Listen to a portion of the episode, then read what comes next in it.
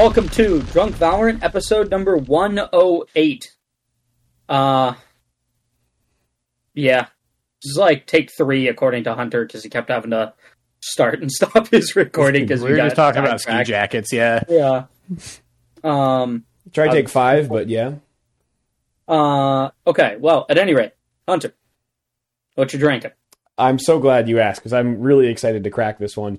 Uh, I've had it already, but I just really like it. Um, a lot of times recently, I feel like I've had beers that you guys, or at least one of you two, would probably not like. This one, I'm pretty sure you both would. This is the uh, Aslan Brewing Co. TT Sour.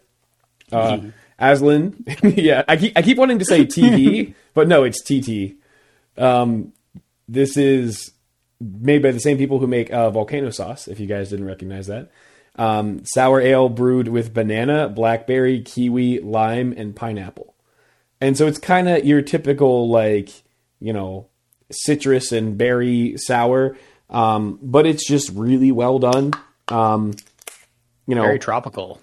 yeah, yeah, it's a it's a really great mix, and you know, if you, I'm not going to say it's exactly this, but if you have volcano sauce without the like, you know, dairy creamy side, like that's a good starting place to like picture what this tastes like. It, it's it's great mm-hmm. and definitely one of the best sours I've had this year. That sounds directly up my alley, and I wish I had that Yeah. in front of me right now. That, that's what I was saying. Both of you guys would Yeah. definitely like this. I, I can't believe you weren't confident that I know that I knew what Aslan was, Hunter. oh, I 100% didn't. So I, I was putting oh. it like 80% odds that you would think of it, and like Yeah. 15 that It's Chase like- would. It's literally around the corner from my parents' house. Well, all, all I know is that when I had the volcano sauce the first time, you then didn't remember that when you came and you were like, when you were in DC, when the first time we met, you're like, oh, dude, you got to try this volcano sauce. And I was like, I had that on podcast like a year ago. so, you It's, know, it's like it's hard to keep track of the names of all like the beers you've had on pod. right, you know, right. like I can't even keep track of all the names of the beers I've had on pod. Mm-hmm. you guys have um, beers on pod? Sometimes. Crazy. Tequila when you're not here, Chase.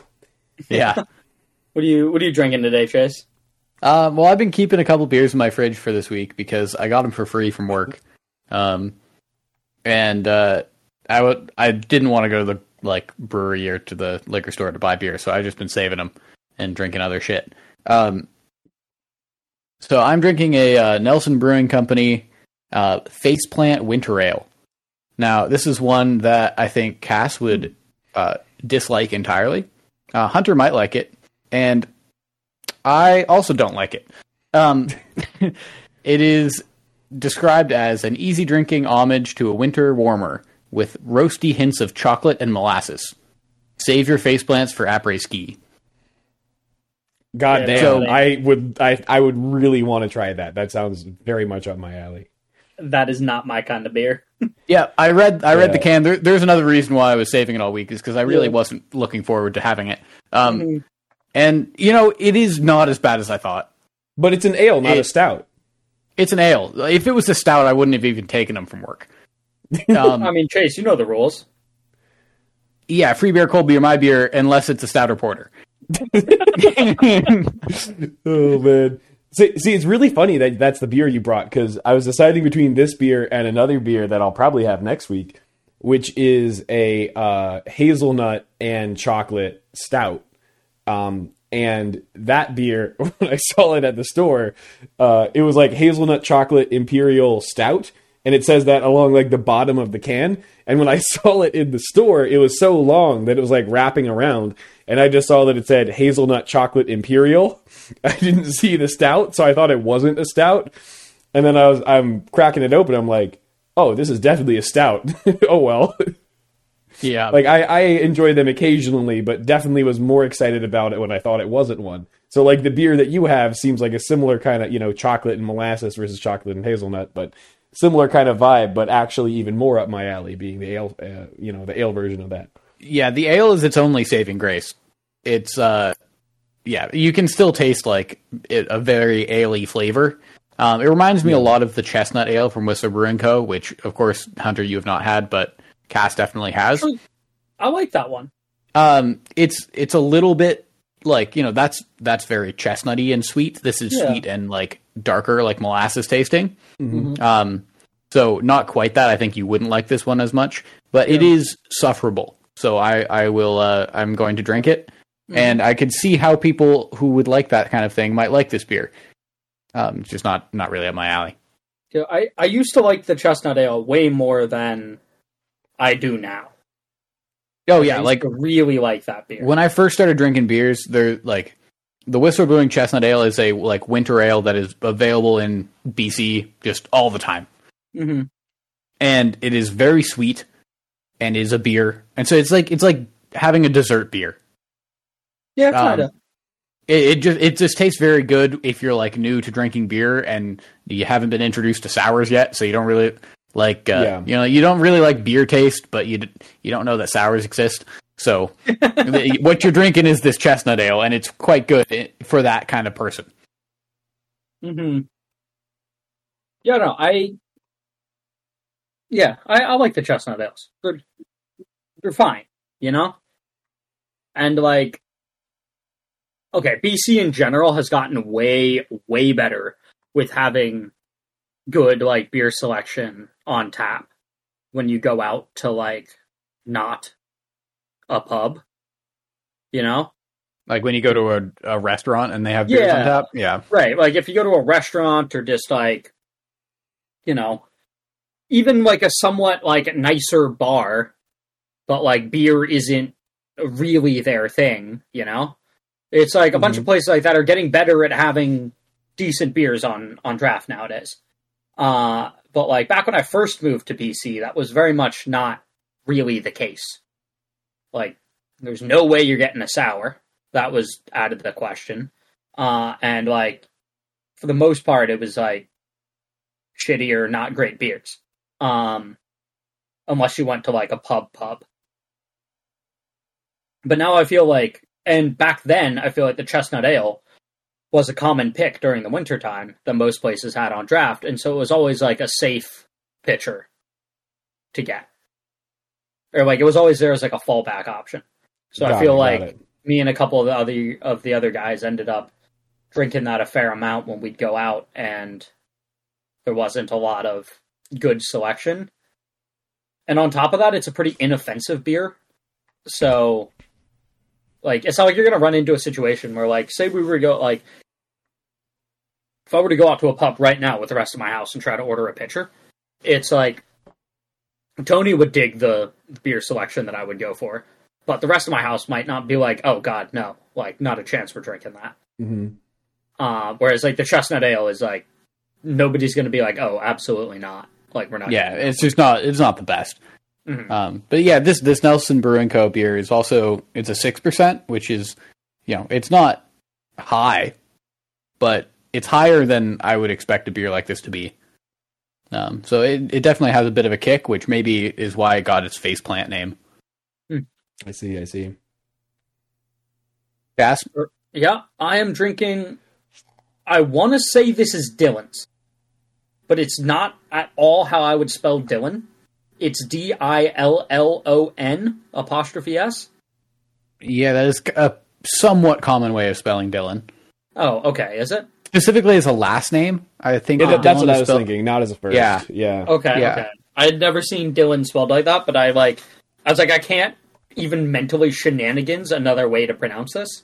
So. Okay, I don't think I'm you would have to. I think that's just how No, you no, it's pretty, it. it's pretty straightforward that that says Yeah. Dillon's. Yeah. Well, it says like, I'd out, only ever seen Dylan spelled the other way, and so I was like, okay, whatever. At any rate, small. It's a small batch distillery, um, and this is a gin cocktail in a can. Um, I'm trying to see if I can find the English side because I'm on the French side. Okay, there we go. Ooh, Canadian problems. I know. Uh, so it's like it's blackberry and lemon with a dash of elderflower. Um, Sounds pretty good. yeah, no, it, it's actually very good.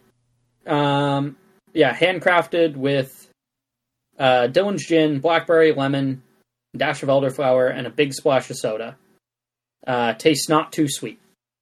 So, uh, I ended up drinking a whole bunch of these yesterday, uh, and I very much enjoyed them. They're they make a couple other flavors that I haven't tried yet, but this might end up being my go-to not beer Wow, that's saying When something. buying. Yeah, that's Yeah. that's a big thing. Um, Mhm. I mean, sucks that it's gin.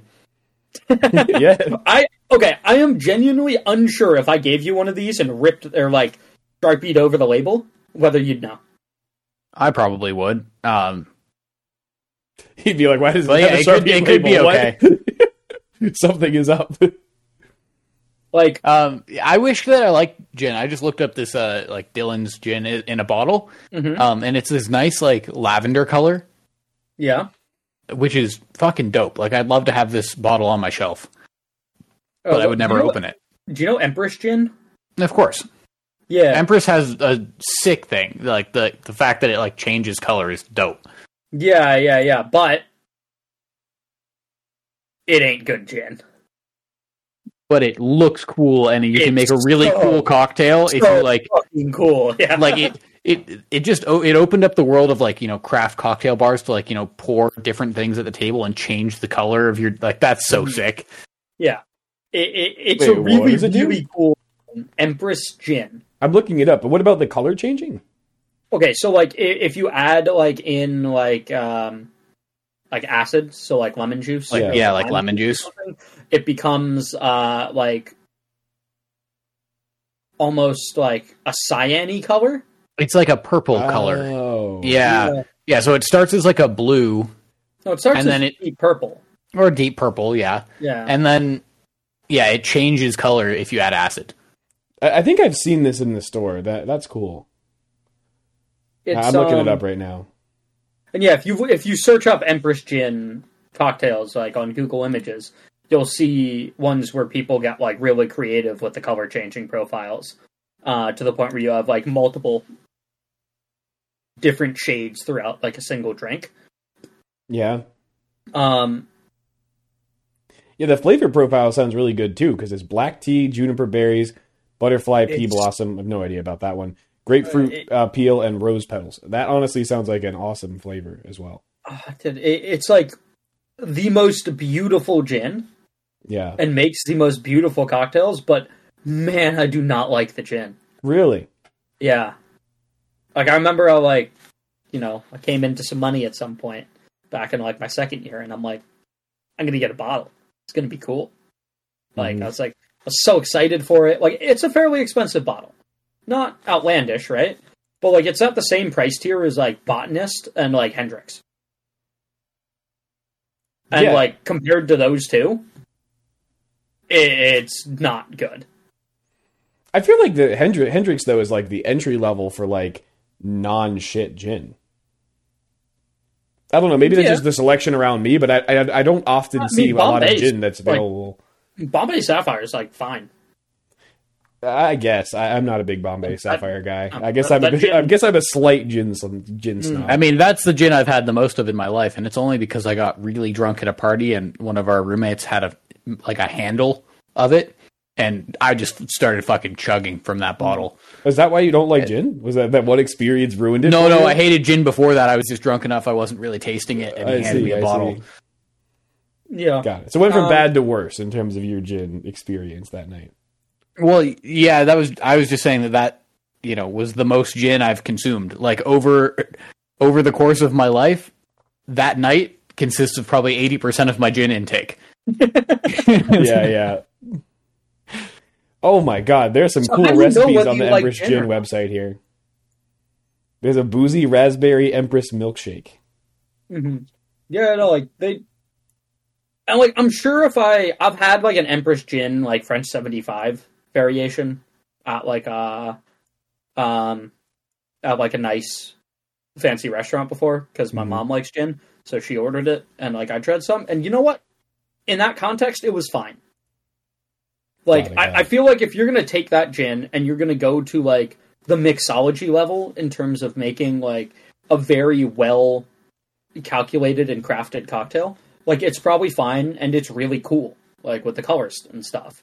Uh, but like if you're gonna make yourself like a G and T at home, like for a G&T fraction at of the home. cost, yeah, like uh, for Yeah. like nowhere near that amount of money, I would rather just have like Bombay Sapphire. And at that same price point, I'd take Botanist and Hendrick's over it any day. Got it, got it. Okay, but going back to this drink here, um, it's quite good, and maybe it's just because like I like gin, so like I can't necessarily taste the very ginny part that Chase would not like. But it might be the same thing. Like if someone handed me like a, a pre-made tequila cocktail in a can or whatever, mm-hmm. it's just like ah, you can't even taste the tequila. I like I could probably take a sip of it and be like, ugh, tequila. Um, yeah. So maybe it's the same thing, but I I don't really taste any of the gin in this.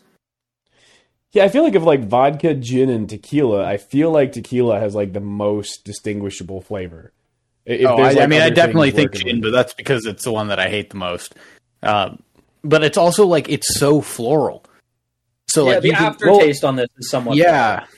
Well, I mean, I feel well, like it, it has elderflower on the can, right? Mm-hmm. Like it's it's an elderflower. Oh, you mean that cocktail drink. in particular? Yeah, okay. That yeah. cocktail in particular, but also like yeah. those kind of herbal, you know, floral notes is very common. That's that's, like, that's what makes gin gin. Yeah. So yeah. it's gonna taste like that. I don't know. They, yeah. they, this stuff is really good, though. It's like if you have a cocktail with a chili garnish and it's not tequila, like it's, it, it's just not going to happen. If you find it out there, Chase, I'd, I'd suggest you give it a shot.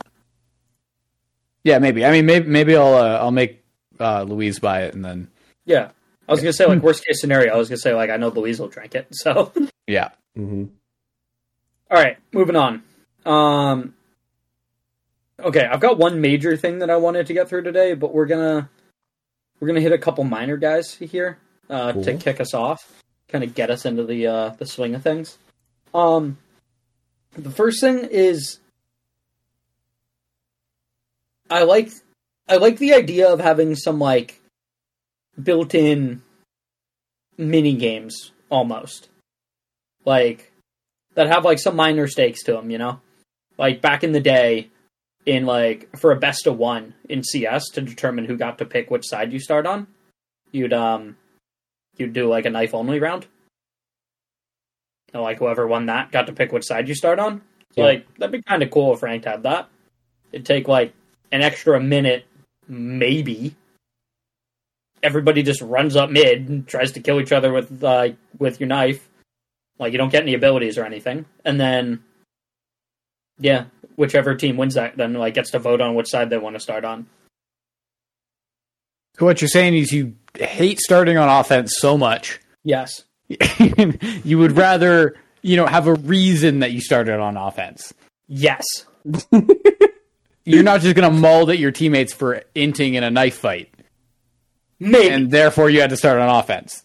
But I would put in the time to try and get better at knifing. Yeah. Like I, I definitely I think I've said this before, but I definitely feel like knifing is underutilized at you know all of the levels of Valorant really. Uh, largely just because, you know, when for a variety of reasons, but like you had a lot of guns, especially the classic being the biggest one. You know, despite me talking about the classic being strong now, it was way stronger before. And also, the knife was worse until about, I want to say, six months to a year ago when they made it a lot more consistent and longer range to it. So I think there's a lot of like times when a knife is actually at least a viable option that people don't even consider it just because of what they're used to. Yeah, my brain just goes to shit when I run out of ammo. So, like, if I can switch to my classic, I am happy enough. There is no yeah. way in the world I am thinking I'm going to switch to my knife and run it down right now. Oh, same here. I, am not saying that yeah. I'm, you know, the giga brain person who can actually use the knife. I certainly am not. Mm-hmm. I I think there's some untapped potential though. But maybe a knife battle in in game would make you realize that there's some potential for it and see which yeah. situations it could be useful in in, in actual games. Mm-hmm. The only times I've I've brought a knife to a gunfight has been accidental. Yeah, you just that I can think of three or whatever. Uh well, no. In terms of like uh, the the one like the one knife that stands out to me the most in uh, comp was I thought we had won the round. Like we defused the spike. I thought everybody on the other team was dead. It turns out there was a Jett sitting sub rosa, and I was just bunny hopping up cat knife out, um, and jumped off the ledge and just hit right click and killed the Jett.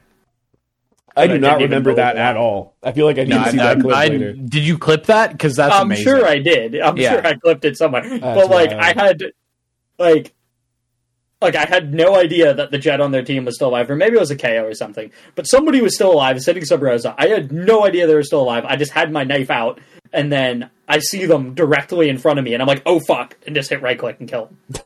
um, yeah. the although I, I think it was Tony who got a knife kill the other day on Bind. Um, That sounds familiar. Yeah. and like it reminded me of this like very famous Cadian one v four clutch, uh, in which he started the clutch off by getting a knife kill. Um, and it ended up being incredibly relevant that he went for the kill with the knife instead of with his uh like gun. Because Uh, he of had- ammo concerns. No, no, he had a pistol, but if he killed the guy with the pistol, the op would have fallen off the ledge he was on and he would not have been able to recover it. But because when you knife somebody, if you don't have a primary weapon, it immediately enters your inventory. Oh, interesting. Oh, interesting. So it would end and in uh like Cadian was interviewed afterwards and he was saying he's like uh some commentator was just like, yo, that was so smart of you to go for the knife there so that you would just get the op instead of having to like go pick it up off the ground after you shot him with the pistol. And he was like, I wasn't even thinking about that. I just wanted the money so that I could buy an op the next round. he got the, If we the lost. best version. Yeah. Yeah, um, he's like, I literally just wanted the extra money, uh, which in CS is a thing. If you get a knife kill, you Right. get like an extra two thousand credits or whatever. But like, um, Two thousand. it's or maybe it's a thousand. It, it's a very high number. Wow. What the hell? It's something something to incentivize knife, knife kills. Yeah. Um. Whereas, yeah, like Valorant doesn't have that, so there's no reason to knife somebody aside from the fact that you immediately get their gun. And like that happened to Tony, and like Tony immediately just whipped out the vandal, and I think got another kill with it. And I was like, oh, that's actually like that worked out really well there because if he had shot, I think it was the Raze. I think if he had shot the Raze with his classic, um, the gun might have not just fallen into his inventory, and he'd have to then go and pick it up and then equip it and then take a duel. Obviously, it depends maybe- on the situation because, like, you're going to be able to kill somebody with a classic from greater range. Maybe you could run up anyway and grab the vandal in time But as instead soon of as you- sneaking up on somebody. right? I guess, but like as soon as you kill somebody, right? Like uh, it was outside of U-Hall, right? Like towards a shore. Other people know that you're there, and they're going yeah, other people know that you're there and are going to try. and, That's- yeah, Depends on where Um, people are positioned, though. Like, Right. It's like yes, maybe he could have gotten the kill with the classic, had time to go and collect that gun and then get ready for a duel, but like you know, seconds matter. For being all Yeah. sneaky beaky, like, then Yeah. it's just more time for you, I guess. But Mm-hmm. also, way more time for them to turn around and shoot you in the face. Yeah. Yeah, when you were mentioning uh, iconic classic moments in comp, I just thought of. I'm sure you guys remember this because you were in the game, and I showed you the clip after uh, when we were playing on Ascent, and I, uh, as Yoru, I bought Frenzy and Clone. I pushed into Ascent Garage on defense, and I turned to trigger my clone, um, and f- fat fingered uh, instead of pressing F, I fat fingered G, threw my classic on the ground, and then at that point the enemies were swinging, so I had to just TP out. So I TP'd out with no weapon.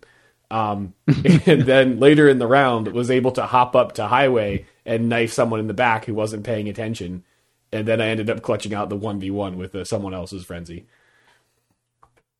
But yeah, Yeah, I that's do pretty not sick. remember that round, but that, Yeah. that does sound pretty sick. Yeah. yeah, it was it was Uh, fun. Yeah, just being in the middle of a clutch scenario where you're like, I don't have a gun. Well, just to be clear, I I, I don't want to sound, make the clip sound even cooler than it was. That it wasn't a clutch scenario when I got the knife. It then turned into one after that. Okay. Yeah, But still, the, uh, like TPing out and then being like, ah, shit. right. I literally just had a knife. yeah, I've um like that happened to me like sometimes as like chamber Mm-hmm. when I TP out of somewhere and I go to recall uh my TP that's on the ground. This was back when um you still had two TP anchors. So like I TP back to safety. I'm trying to recall my my TP, and then, um, uh, yeah, I'd fat finger G, and then just throw Yeah. my gun on the ground and be like, ah, okay, I guess I gotta go pick that one up now. But it was usually in a pretty safe scenario. hmm Whereas like sometimes it'll now happen to me a Cypher when I'm triggering a cage. I'll also fat finger G. Yeah. and it's just like, ah, fuck, I need to go collect my gun. yeah. and it's not always the safest scenario. hmm um, but yeah, I Oh, don't know. I, I just fat like, fingering's the worst. yeah, I, I accidentally the other day, like I, I won out a clutch.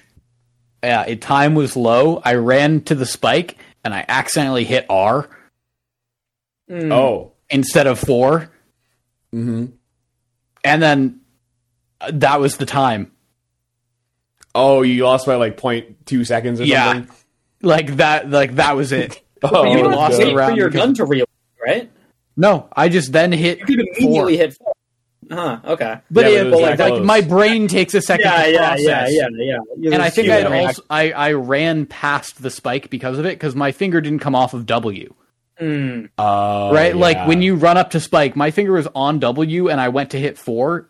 I didn't stop and start Oh, defusing, I so I ran I past. see. Oh, so to it might be like a full second of time four. that you lost Yeah. there.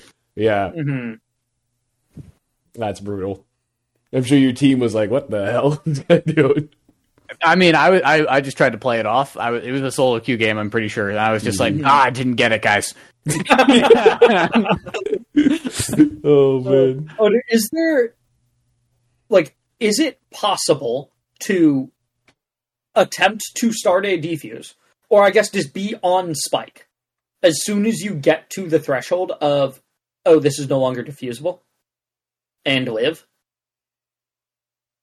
Uh, well, well, what do you mean by this is no Mm. longer diffusable? Like how? Like, I would I'm out say of time. no. Like I'm on top of Spike, right? Like No. I'm currently standing on top of Spike. We have just crossed the threshold where I cannot defuse. Oh, so there's less than seven No, and a you- half seconds left, is what you There's Yeah. no way you have enough Yeah. time to run away from spike radius. Seven seconds? I, I don't know. I'm not sure. like Uh, I, I, part of it as well is like how precise are you? Like, could are, are you precise down to you know 0.2 seconds where you could get there, realize that there are 7.3 seconds left on the spike, and then have that Right. full time to run away? But like realistically, you're just going to be attempting it at that point. In most cases, Yeah, like I, like I'm saying, like let's say you know the exact animations, because people have told me there is some visual indicator that lets you know whether you can do it or not, and they're like, oh yeah, it's when like one ring hits another ring, and like that's lost on me. I have no fucking clue. Um, I used and like to I've know seen that, YouTube videos it, trying to explain it, and I still don't understand what people are talking about. But um, thinking like, could neon like obviously map geometry is relevant here, but like, Right. could neon get away? I feel like Neon Okay. absolutely. I'm doing I'm doing math. I'm doing very- some fucking research right now. Okay. Like I know that I know Omen can obviously alt to get out of there. Jett can dash. yeah, like but like would the dash give you enough distance? I, I think I think assuming you are precise, if you have let's say seven seconds, so you have a half second Yeah. of wiggle room, I feel like seven seconds is enough for anyone with a mo- mobility ability to get out. Mhm. I, that's purely based off of intuition, but I, I feel Right. somewhat confident. I think in it that. is it is like fairly unlikely Jett has a dash at that point in the round. I don't know, maybe you just got your two kills to get it back. Yeah, Um yeah. You just got your But- two kills. You're the last one alive. You just don't. yeah, yeah, the last one alive. Like Yeah. maybe I'm trying to think like is TPing as Omen faster than just running due to like start and end frames? Uh, it, it is still faster to TP as long as you're using it like close to max range. Okay. Yeah. So like with an Omen double TP, I wonder if you could. I, I And then, like- I, my gut feeling is that a double TP is never what you would want to do in that scenario because I'm pretty sure the double TP would get you significantly more than outside the range of the teleporter, meaning that you're essentially losing efficiency with the second TP. Hmm. Well, okay. Also, because it's a because it's a sphere, right? The higher up you are, you know, like the less Yeah, X distance away you need to be, right? And so I'm thinking like Yeah. split, right? It's planted behind the TV on split. Like if you could TP or updraft up to heaven and then run towards vents or whatever, right? Yeah. Like I, I don't know how big the spike range is when it's Okay, here. So w- when if you have a vandal or a phantom, it will Mhm. take you six and two thirds of a second to run out of the uh of the spike radius. With that gun equipped versus a knife? Yes. Oh, so Oh. anybody can just get out, no, no questions asked. Yes. Yeah, because it's Okay. presumably it's significantly less if you're just knifing out. It, it's close. But yes. Yeah, and map geometry could fuck you. Oh, absolutely. But yeah. according, according to the wiki, like like Vandal and Phantom run speed are five point four uh, meters per second, and the Yeah. uh, spike radius is thirty six meters. Okay. Wow, I'm impressed that you did that math. That's uh, that's good stuff. So my gut feeling is confirmed. Because Yeah. like the thing is with the six point something seconds, it, well, do, can you see what knife run out speed is? Yeah, I'm looking at it right now. Uh, six point seven five meters per, per second. So that gives us five point three seconds to run out. So you have a you have a two second um, Yeah, Uh, cushion there. like you know if you're if you're that far off of being able to defuse. I feel like you do if you've been able to like listen to the changing of the spike beeping. But if it's been a really chaotic scenario and like, you know, you're you just get the last kill and now you're on top, you know, you're close to spike. I feel like it could take a minute for your brain to figure it out. Yeah, maybe Like- if Yeah, like, I, I just know you have to you have to hit it a uh, bit before the like fastest beeping stop starts. Yeah, So like right. Very scientific, the but I feel fastest- similarly. when Yeah. the fastest beeping starts on the spike, then I I will know like, or I'll, I'll have an idea based on how long I felt like I had hit it before that on whether or not I have like I have time or not. Okay. But I feel But like what- if you what get really is- is- fastest beeping, Yeah, what you what no how long have is time that? to leave. I don't I know. like- is it more than two seconds before that that I have to hit it? I don't know, but like again, maybe maybe Neon could get out at that point, but yeah. Either way, as Chase was saying, I would like there to be a reason that I'm starting on attack. Getting back to the original knifing thing here, like Yeah, the other okay, the other thing that I'd be curious about is like let's say that they brought this uh this knife thing into the game, right? And like everybody gets spawned into like an ISO ult, but there are no barriers. Um okay. and then like everybody has their knife, last team standing wins. Let's say they get to vote on map. And then other team gets to vote on starting side. Would Breeze ever be fucking picked? oh, that's the segue. Okay, I, I I can see where you're going. I I, have, Um, I found very few breeze. Okay, here's the thing. I feel like the Venn diagram of people who like breeze now and people who used to like breeze. There's like no overlap, and the diagram the diagram of people who like breeze now also doesn't exist. I, I that's kind of how I'm looking at it. Well, yeah. well, if one doesn't exist, obviously there's no overlap. yeah, I realized that what yeah. what I was trying to say in my analogy were not really uh, matching there's at a all. point. Right, right. What, I, diagram what is I was trying to say is is that point. right. There's some people who used to like Breeze, and I feel like all of the people I have talked to who used to like Breeze dislike it now, or at least like it significantly worse. And I have also not found anyone who hated it before and now likes it. But that's that's what I was trying to hmm, say. Okay. Yeah. also like i like i wonder how many maps would get picked right like like would the, would the game like just be like haven ascent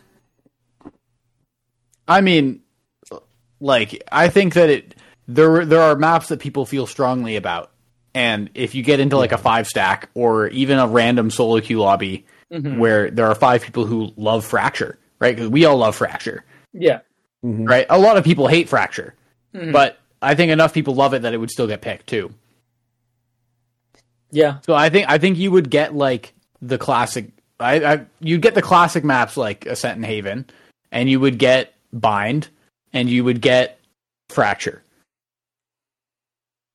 And everything else would just never get picked. Well, I, I think over time there would be Split, people who would get bored of you know those Yeah. maps and then start you know m- voting away from those. Right, I, I could see that. Yeah. I also think it'd be interesting if they did a system where uh, there would be three maps randomly picked from the pool that you would like vote which one of those you wanted to do. Mm, that would I force see. a little bit more variety, but still allow you to pick I- away. I was from also your- yeah, Thing that like you could not pick the last map you voted on. interesting. So if like the last time we got the chance to vote, I voted Haven. Like I just wouldn't be allowed to vote Haven this But what if you weren't? You didn't actually play Haven. Like I feel like you should Then still you be kind able of to be, vote you kind of be penalized for your vote at that point. Sure, sure, sure. Okay. Yeah. The last time your vote got selected, you can't Mm-hmm. then vote for that map, right? So if I vote Haven, we got Haven. I now can't vote Haven again. Yeah, I still kind of like the the three map thing though. Yeah, I see what you're saying. It's just a mm-hmm. random three maps, and like every time you queue into a game, mm-hmm. and then you the entire lobby, all ten players vote on it. What it whatever the like the choice is is the choice. yeah. because like the thing is what the, i was thinking through what i was saying about people getting bored of a map and let, let's say it was fully open and you know people start getting bored of ascent and haven you know people if you could choose any map people might say oh well i don't want to play ascent and haven anymore but if everyone has a different like you know third and fourth favorite map assuming everyone loves ascent and haven and you got some people voting for icebox and some people voting for fracture then there's still going to be a decent number of people who want who like ascent and haven still and you're still going to play ascent and haven. So like by having it be you know you have these three maps that that sort of you know can cause those mm. shifts in the meta to happen. It basically shifts away from maps that people are tired of playing makes it a lot more doable to happen Yeah, I think it'd also be interesting if like if like there was like a little window where you got to like discuss with your team, assuming people are using mics and whatnot, uh, before you voted, and just be like, okay, well, like, look, here's the deal, like, I guess in my case, right, it'd be like, look, I play like Jett, Cypher, and like some Chamber, right? Like, I don't want to play Icebox. yeah, like I, I'm like I don't want to play Icebox, you know, but like or like you know, say somebody's. I feel like you could kind of work it out with like what agents people are good at and enjoy playing. That like, oh, like you know what, like Bind is actually a really good map for us. yeah Just like the agents work out well. I feel like there would know? need to be a visual component of that as well, where you could like, you know, flag by your name on screen like two agents that you play, because Mm-hmm. I feel like that would take so fucking long to have a meaningful discussion Yeah, about that that. just see that also Yeah. seems too complicated. Like, Yeah. Okay, sure. I So, mean, to, like, I I, think would mean, I think to bring it back to Yeah. what Cass was saying originally, like you know, little mini games. I think you know each person should be uh, dealt a hand of six cards, and uh, they have to discard two within the first ten seconds, and whoever has the highest scoring cribbage hand after that, you know, gets to choose the, the map. Uh, yeah. Imagine if there was an ISO ult, but instead of uh, you know, uh, an aim duel, you just play it like a round of cribbage. yeah, okay. So you go out, you you like load up colonist.io, and you play mm-hmm. an entire game of Catan. And the winner of Catan gets to choose map. the map for the next game. The round is just like totally over, and there's just two people away in the alternate reality playing Catan. Like, but I got longest road. Oh I, don't I- man, I just like I like the idea that there's like minor things that you could do that like could then impact how your game goes instead of it just being a random drawn thing. yeah. And like I, I like what Hunter's saying in terms of like yeah, like three maps come up, everybody votes on those three maps, and Breeze would never get picked, and I am totally Mm-hmm. fine with that. Ah, Yeah, me and, too. and me like too. you know, Riot could look at those stats, Yeah, right, and then Yeah. figure out which maps they need to change to like you know better suit what people like to play. hmm yeah, Right? I mean, obviously, like there's going to be variation because every map I think will get chosen. yeah, I think Breeze will get chosen, but it's not going to be often. yeah, yeah. I feel like Breeze is going to get chosen in, it, most often in a scenario where, uh, basically you have a couple people wanting each of the other two maps. So you have you know two You, people like, vote for one map, the two vote, for the like Mm, yeah, or actually probably like, uh, it- like it- three, three, and four. Exactly something like that. Yeah. yeah. Right. That's that's when Breeze is going to emerge the victor. But like I'm thinking about this, I legitimately think I would solo queue more often if that was how map selection happened. Because like, you know, it just is such a downer when you like when I, you know, solo queue and now I'm playing Breeze or Ascent and I just have a miserable eh. a game where I play poorly and I'm not having fun. Like I can Yeah, you're, you're on breeze and your team Yeah. doesn't have any comms and like you know like you're okay playing those shitty maps when you have a five stack and you're like yeah. all chatting and having fun during the game. Like I'm okay playing whatever map, even Right. if I hate it. Uh, and we like lose 13-1. Like who the fuck cares? I, I had a good time. Um, Right. But solo queuing that feels so bad. Right, but if I'm yeah, if I'm playing Viper on Breeze and solo queue and like my team isn't entering well, so I'm just you know in clutch simulator the whole game. Like you know that's not very fun. There was uh I, I I told Chase about this earlier, but like earlier this act, I've had two two of the best games, like solo queuing, like on Breeze, or this act, because like full comms, vibes were high, like. It, it was at the point where people were like ribbing the Jett on our team for like whiffing some sheriff shots and pistol round hmm just like ah Jett you fucking suck like or whatever But it was like good natured. You could tell. yeah yeah yeah it to- did. And, like yeah. the Jett was giving it back like no no no no like I'm, I'm just warming up we're just we're just getting into it like don't worry i'm a top frag this game Mhm. um and like i like i knew as soon as this round was over like we are winning this game yeah, like there there's not a chance in Yeah, hell we just lose. the vibes were, were too high Yeah. to lose. Um, and yeah, we dumpstered the other team. Like, I think the game ended like 13 6. And like five out of those six rounds they won were because we fucking inted. yeah. Like we made like we that. made a five man push out A on defense one round. Yeah. I was gonna say Just Halls, like- but I think Halls was still closed at that time. Yeah, Halls was still closed. but yeah, we just like five man pushed out A because a bunch of us ended up on A site per round. They're like, ah, shit, we should like probably rotate over. And someone's like, nah, fuck it, we ball. Yeah. yeah, those games are just fun. Like, but Yeah. they're so few and far between. I know.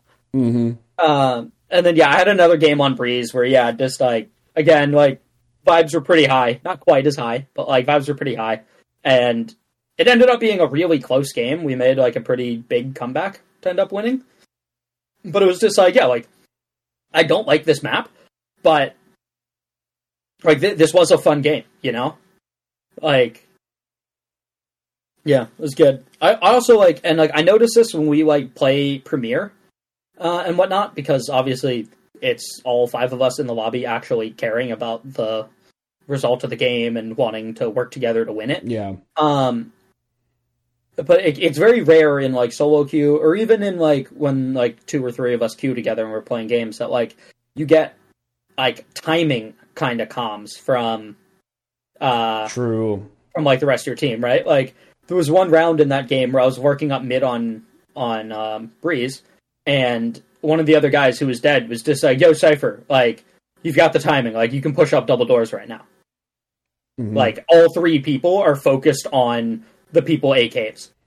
Like you've Right. got this timing, go for it, right? And it's like that's not really something that I can tell myself, even if I see everybody on the mini map. It's like you don't know where they're looking. yeah, I don't necessarily know that they're all focused on the guy caves, and the guy who's caves is dealing with three people shooting at him. right. He doesn't Yeah. have time to fucking calm that.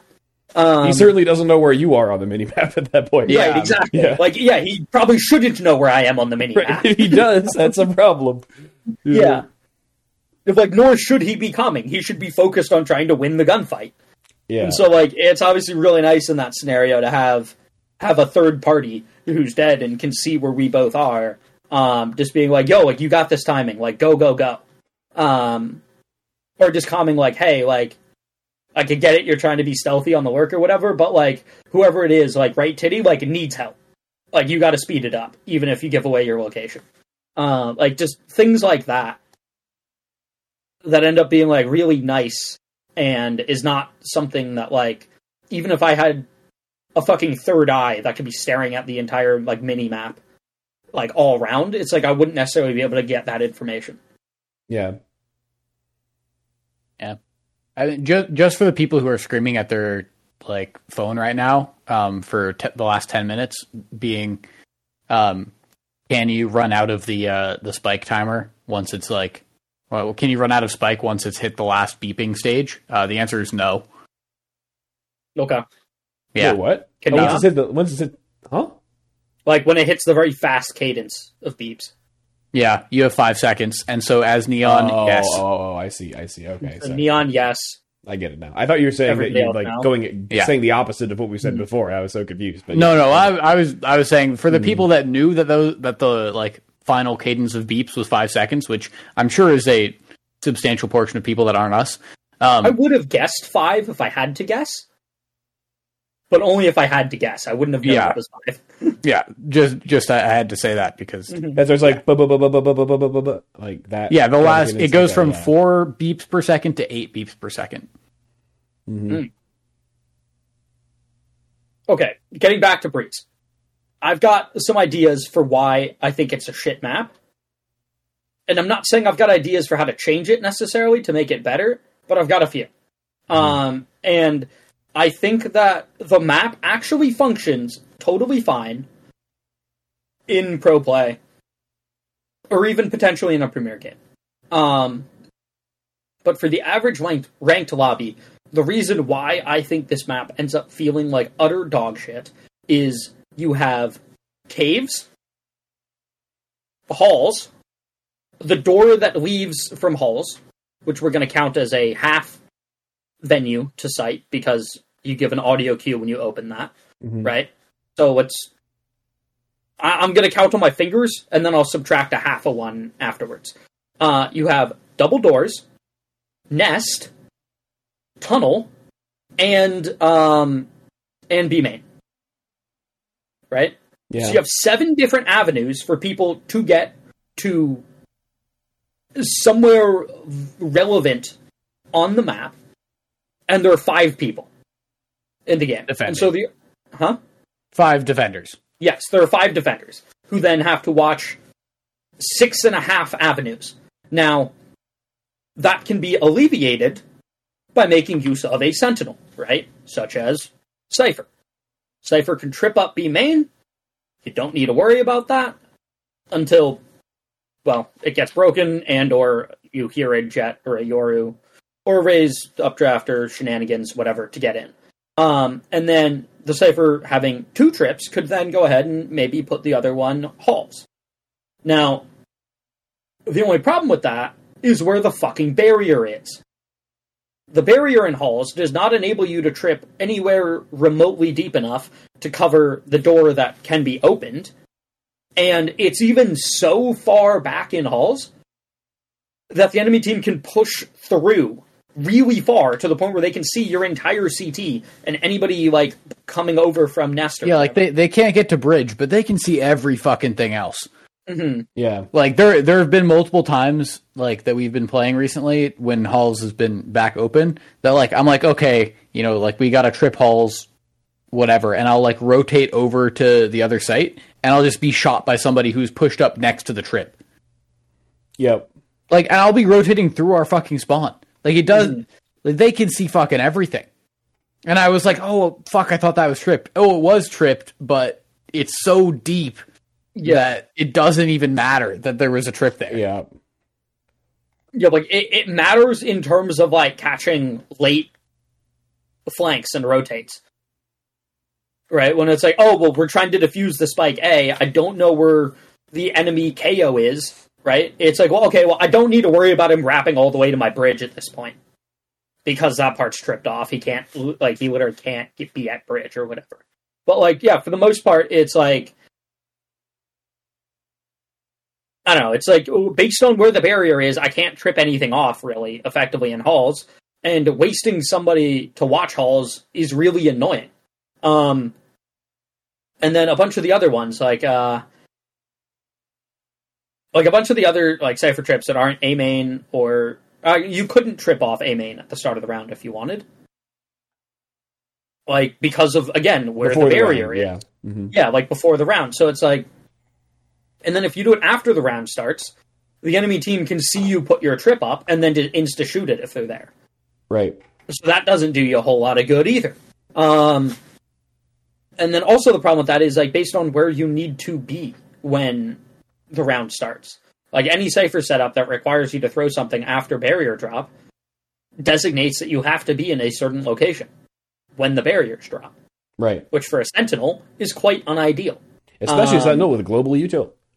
Yeah. And so, like, which leads me into my next point, which is a Viper and Cypher are almost mandatory on that map. Yeah. Like, there, there's no other map in the game that I'm convinced we lost in Agent Select. Well, I I would I would push back slightly because ranked is such a crapshoot sometimes that I, I don't think we've definitely lost. But I totally get what you're saying. That I've, You think not that you so have a much of swing. disadvantage going in, right? Yeah. It's the biggest Yeah. swing based on agent select for sure of any map. Right. It's like on any other map, right? Someone makes an off meta pick, right? Yeah. like there's a phoenix or maybe a, a deadlock or whatever it's like you know what like maybe they're cracked on deadlock or phoenix you know or like a neon pick it's like hey maybe they're really fucking good at neon like Yeah. like i like on any other map when somebody makes an off meta pick and then we don't have the more meta agent because of that it's like you know it's like all right you know what that this is this is fine. Maybe they're really good at that agent, and they can play at a level which more than offsets them not making a meta choice. Are you trying to say that Deadlock's uh, sonic sensors uh, are not a good alternative to Cypher Trip to watch the halls lurk? yes. Oh. Absolutely, yes. But like just in general, right? Yeah. Like on any other map in the game, you get in a non-meta, quote unquote, unideal team comp, and I'm like, this is most likely fine so long as we've got smokes. Yep. right? Like, so long as we've got smokes, we can make this work. Um, and that's just not the case for Breeze. Yeah, I mean, going back to a bit of a point you made earlier, which is what you said six and a half entrances to site Mhm. or avenues, I guess, um, on on Breeze. Um, there and there being five players, right? Obviously, the six and a half it works kind of both directions. Um, maybe six in both directions. You know, if, there are places for somebody to lurk up to, like if Yeah. they're playing defense. Mhm. Uh, in that case, if if you have a you have a sentinel, you're able to block off one of those, you know, control one of those. Then there is one person per other avenue if you were spread out entirely. Yeah. Right? Which means that you are always going to be easily overwhelmed on defense or susceptible to a, uh flank or somebody at a not watched entrance on offense. Yeah. Mhm. Whereas pretty much every other map has enough that you can double up somewhere. Even Haven, a three, you know, a, a three site map, has five entrances to site, five avenues. Where if Yeah. you have a sentinel, that makes it four, and you can easily you can double up somewhere. Yeah. Yeah, and it's almost more like four and a half because if you take like a lobby control by peeking from long or from short and no one's there, you have one person controlling both of those avenues. Yeah, I'd say four point seven five. Sure, sure, we can compromise on that. Yeah. Yeah. But yeah, like- like like at least you know there's places where you can double up and have enough utility that you could call in rotates and stuff like that. But if you're one person per avenue, like you're gonna get run over by three people pushing Mhm. that avenue. Yeah, and I, I think part of that as well is uh, I fully agree with what you're saying about the comparison to Haven, but to add on to that even more, retakes on Haven are very interesting and competitive, whereas I feel like retaking on Breeze really sucks. Oh yeah, I was going to get into that in a second. Yeah. that's like my next point here. But like, yeah, along the lines of what Chase is talking about, right? It's like I feel like in in professional play or whatever, you can understand that based on how like your team as a whole understands that based on how you're playing, right? It's like, oh, let, let's double up mid, and we know that caves is not being watched, right? and therefore, based on whether we get contact in mid or not, and we have to fall back, it's like we have to be ready for someone to have be be pushed up A. But I Right. feel like in, and it's very common in uh, in professional games for teams to either double up or triple up off barrier drop. Right? Take um take Lotus for example. You often see three people start the round denying the enemy team rubble control on A. And then Mhm. after the util dump is done and you get somebody pushed up to where they have control over that, then everybody falls back off. Right? It's like, oh well we left B open at like the very start of the round, but like we now know we have A control, and then we'll send our Skye to like re-clear B and guarantee that nobody's pushed up into that. Um, Sure, Lotus is a three site map with three avenues onto site. Yeah. Three and a half, the door. Which door? Even so, if you if if you're taking rubble control, because you Yeah. can effectively, if you have three avenues onto site and a sentinel, a, as defenders, you can have three people take lobby or like rubble control quite easily, Yeah. and have the rest of the map covered. Yeah, I mean, I, I think the the thing with Lotus, uh, having that breakable door and the rotating door between B and C, like the advantage the attackers are given is that, or like the trade off is that, like you're saying, there are fewer avenues into sites.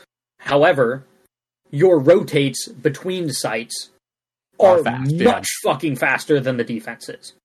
So I feel like Lotus, especially at a professional level, is about manipulating the defensive rotations because you just win on timings um, between getting between the different sites and whatnot. Yeah, if you can pull people off effectively. Yeah. yeah. Uh, whereas, like on Breeze, everybody has a shit rotation. No Yeah, one everyone has a good shit rotation. Yeah, and the whole thing with Breeze is that it, it works for offense too. Like it sucks on offense because Mm-hmm. something's open. Yeah. And a, Like a- even if yeah. you truly default, you're still at at that same scenario where there is one person holding each angle or each avenue. hmm yeah, which especially at the ranked level when you're not stacking like Cass is talking about, it can just be very frustrating when you and your teammates aren't on the same page in terms of how you should handle that. Well, yeah, and if somebody loses a one, then you've lost a ton of map control. Yeah. It- Like it- you've, yeah, that, that's Y- it. Yeah, yeah, and something to kind of add to that whole idea uh, is that contesting each of those lanes is particularly awkward on Breeze. Particularly, bec- I've said particularly twice in the same sentence. I hate myself. Uh, basically, the diff- Why you variety. yourself? Uh, I, it really bugs me to no end when anyone uses like the same word twice in like a very short period of time. Like the song I'm just- uh, "My House," uh, "My House" by Flo Rida. I hate the fact that he talks about champagne in two different contexts twice in the same short song. Why couldn't you have picked a different alcohol the second time? it pisses me off.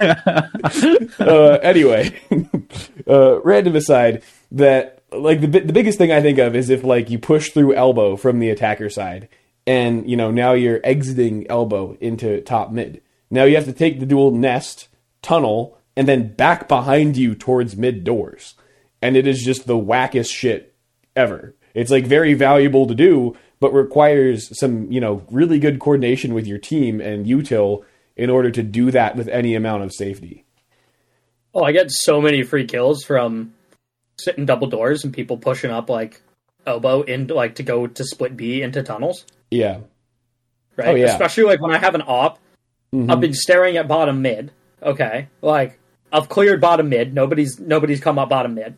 And then I Yep. get the com that like, oh yeah, like two elbow, two elbow, right? It's like Yep. I can pretty safely give up on bottom mid here and put my op on elbow. And yeah, I get a lot of picks that way Mhm. because like it's an awkward duel for them to have to take. Yeah, because they're they're worried about nest and then turning And tunnel. that angle yeah, into right. tunnel. Someone could Yeah, swing right. from tunnel at any point. And so then they're not thinking, oh, back behind me by a mile is this other angle Right, onto the other site that sees me right now. Yeah, and then like the like the other thing with that is like obviously that's like to a slightly lesser extent on the attack side because it's fine to give up a given avenue, and you're most likely going to be more grouped up than than the defense is. But at a non, like on a non professional level, right? Like, like take Ascent for example, right? It's incredibly fucking common to have somebody playing B, somebody playing mid, somebody playing tree, and somebody playing A main. And then I guess you got A floater, right? Yeah. Um Yeah, like there's there's never a circumstance like even if I trip up mid, right? Like somebody's probably still gonna play there anyway. In ranked. Like I could I could trip up both tree and market. And like somebody's still gonna be fucking playing in mid, I guarantee it. Like the number of times that like I trip up either A or B and somebody pushes out anyway. Which like is fine. Like there's nothing necessarily like sure is it a bit of a waste of my utility? Perhaps.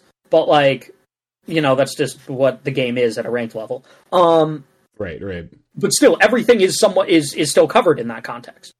Yeah, everything's covered, and it's so much so that somebody is like, I could push out of here. That's a place that's already covered by a person and trips. Mm-hmm. Right, and if they die, the map doesn't open up. Yeah, In a huge yeah. way. The, there is everything is still covered after that. and like yeah like i don't like there's too many different avenues not enough people and not nowhere near enough possible communication at a ranked level like and it's it, like i'm guilty of this myself even when we play Premier like i don't necessarily comm when i'm giving something up as readily as i should right like Mhm. I should comm more often. Like, say I'm playing tree on Ascent, right? And I hear a bunch of people coming A, and like, say Chase is playing on A, and I think he needs some backup. And it's like, I should comm. Hey, I'm giving up cat. Or like, I'm giving up mid. Um, and I, I feel like I do sometimes, but like, I definitely can't say that I do that routinely. I mean, in Premier, I think that we are much better about it, and specifically, I'm thinking of Split. I think that we're really good at communicating who's covering mid on Split, Yeah. because it's such a common place to have a late lurk through. Mhm. Um, that you know, if somebody is is vents and holding like at, they typically are at the beginning of a round, um, I know it's very common for one of us to come, "Hey, I'm giving up mid," and then somebody from like B site will come and cover that. Yeah. And the person from B Heaven isn't going to overcommit because they know they're by themselves taking that fight if they do. Yeah, so I think that we're, we're actually quite good, at least on that map, at, at that scenario. Yeah. But may yeah, other other maps probably less so. I think we're just good at split in general as well. as, as a premier Yeah, we're we're Yeah. yeah. we're also just good at split. Mhm. As, as much as I like am mad about that map. Yep. Yeah, awkward silence as our host has left the chat. Oh yeah, that, and I was also I had to go- looking up premier I have to go stats. take a piss. Um, okay, but yeah, like speaking on on like split there, like obviously that's one of Cypher's best maps. Even before Cypher got buffed and was meta, it was still a pretty good map for Cypher. Mhm. Um, and like, yeah, I feel like in Premier I have yet to have a bad game on split. Like in ranked in ranked lobbies, yeah, I have shit games on split every once in a while, but like, I feel like in Premiere with that level of communication, and I'm just like, hey, like, you do not need to worry about Garage in the slightest. Yeah, having you Like, I lock have down all B of Garage. is Yeah, massive. or like, or like when I have that cam on A, right? It's like, I will know as soon as someone comes A. Like Right. until my cam sees anyone, nobody needs to worry about ramps, a heaven, B, or like a main, like none of that. Like I have all of this, um, like just off this cam, so long as I don't break it. Yeah, and honestly, even if you, the fact that you do have multiple setups is great. But even if we literally just parked you on B every defend every defensive half for the entire game, like uh, you're the Cypher B hold on split is so incredibly oppressive that like, you know, it really just swings the map in your favor. Well, it, yeah, it's just, but like in Premier, we have the level of communication to be like, don't bother playing ramps, go Right. help mid. Like I have A, I will call for help if I need it, And if you're playing like the mid side events, you can rotate over and get to heaven before they do.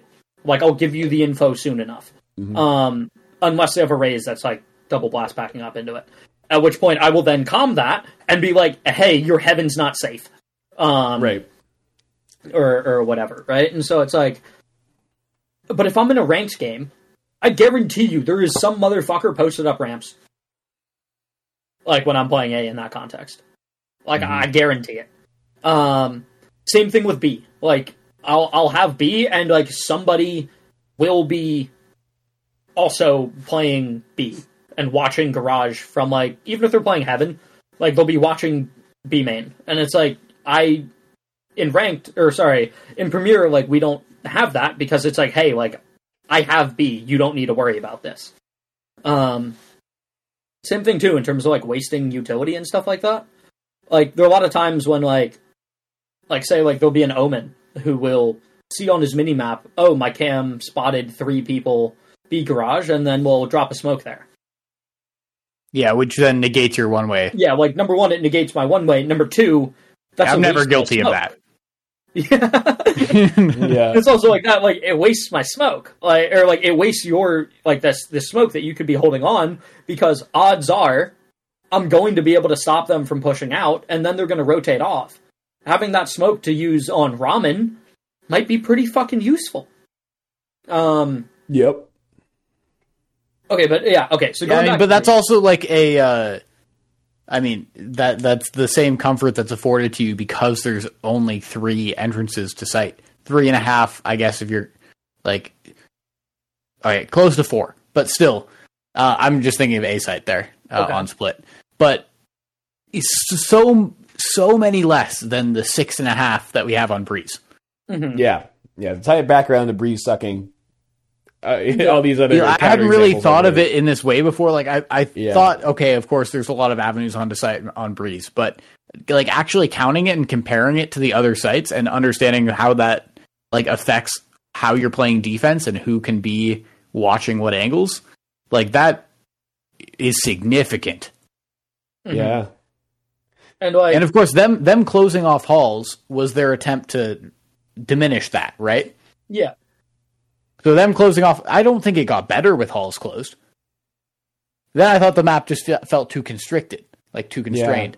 But there were still a, an like a, a there was a okay amount of avenues onto site because you're taking out one and a half there, so you still you have five. hmm Um, I mean, five is still a lot. Well, yeah, and I think it's like- it's just it's you know quantity and quality here that I I think the fact that there's just so many weird ass fights that you have to take to go to traverse those five or six and a half with halls. Yeah, they're just they're weird. They're weird avenues, right? That- Yeah. and that's what makes it even the five bad, and then Hall's opening back up just makes it way worse. Okay, the other thing that I want to talk about, which Hunter kind of slightly got to, but is is retaking. Right? Yeah. And I feel like the the castle section of B site is a problem in its own right. From both sides of the coin, both attacking and retaking. Yeah. Someone can genuinely just live in castle with way too much safety and for way too long. Yeah. Like that's a ridiculous thing to clear, both on retakes and when you're attacking. And it's often very fucking coin flippy, the way in which it plays out. Which I don't think is like even with like pretty good util usage. Um is someone can oftentimes just live back there and there's not a whole bunch you can do to unroot them. And when you're retaking, say you're retaking from CT, even if you know someone is back there and you want to clear them out of that and take that fight, they can just deny you that fight for so long. And you need to be concerned oh, well, what if they swing me from backside? What if they swing me from pillar? What if I get swung from main? What if they jump up Yeah. and on that box and swing me. Like there's there's so many fucking things that you have to be concerned about, and based on and like there's no way that you're going to have the util left at this point in the round to effectively do something about that. Potentially a harbor wall, if you have that back up. So potentially you could throw a harbor wall all the way around that cuts off the entirety of castle and B main. But then they Um, could still push through your harbor wall wherever the fuck they want. Yeah.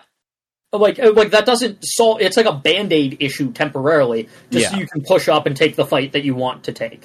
But even Yeah. then as you're talking about, they can just push through it. Also, that wall enables them to just sit back there and waste even more time. Yeah, and, and also Um, also the harbor wall is shorter than the Viper wall, uh, such that you'd have to be pushed up pretty far to even throw a wall that would cut off a significant portion of castle as well as B main. Like that, that's still easier said than done, even with that. Right. And then like I'm thinking that with um like okay, before the change, right? There was just like a ramp slash stairs right there. And like the castle was split. Um and I feel like that was way fucking better. Dude, I was just waiting to say that. I, I, I was, I was gonna say that's the worst change on Breeze so far. That like it, it, it was, it's so much better having those steps in the middle rather than those incredibly awkward jump up boxes. And I feel like also like if they removed that giant pillar and replace that with like a titty, that would be better too. I don't know. Like I feel like that that pillar is just like, it being that geometry and just like a massive thing in the middle of sight is again awkward from both sides and enables I, I guess that's like that, that's a problem that like both of the titties have as well. Is like is there can just be a whole lot of ring around the rosy going on. Um and Yeah. especially on like chaotic sight hits, it's really hard to know exactly when and what the rest of your team cleared. Yes, And yeah, whether somebody could have snuck around and got a little timing right here. Um and I feel like that's fair when we're talking about an entire fucking avenue.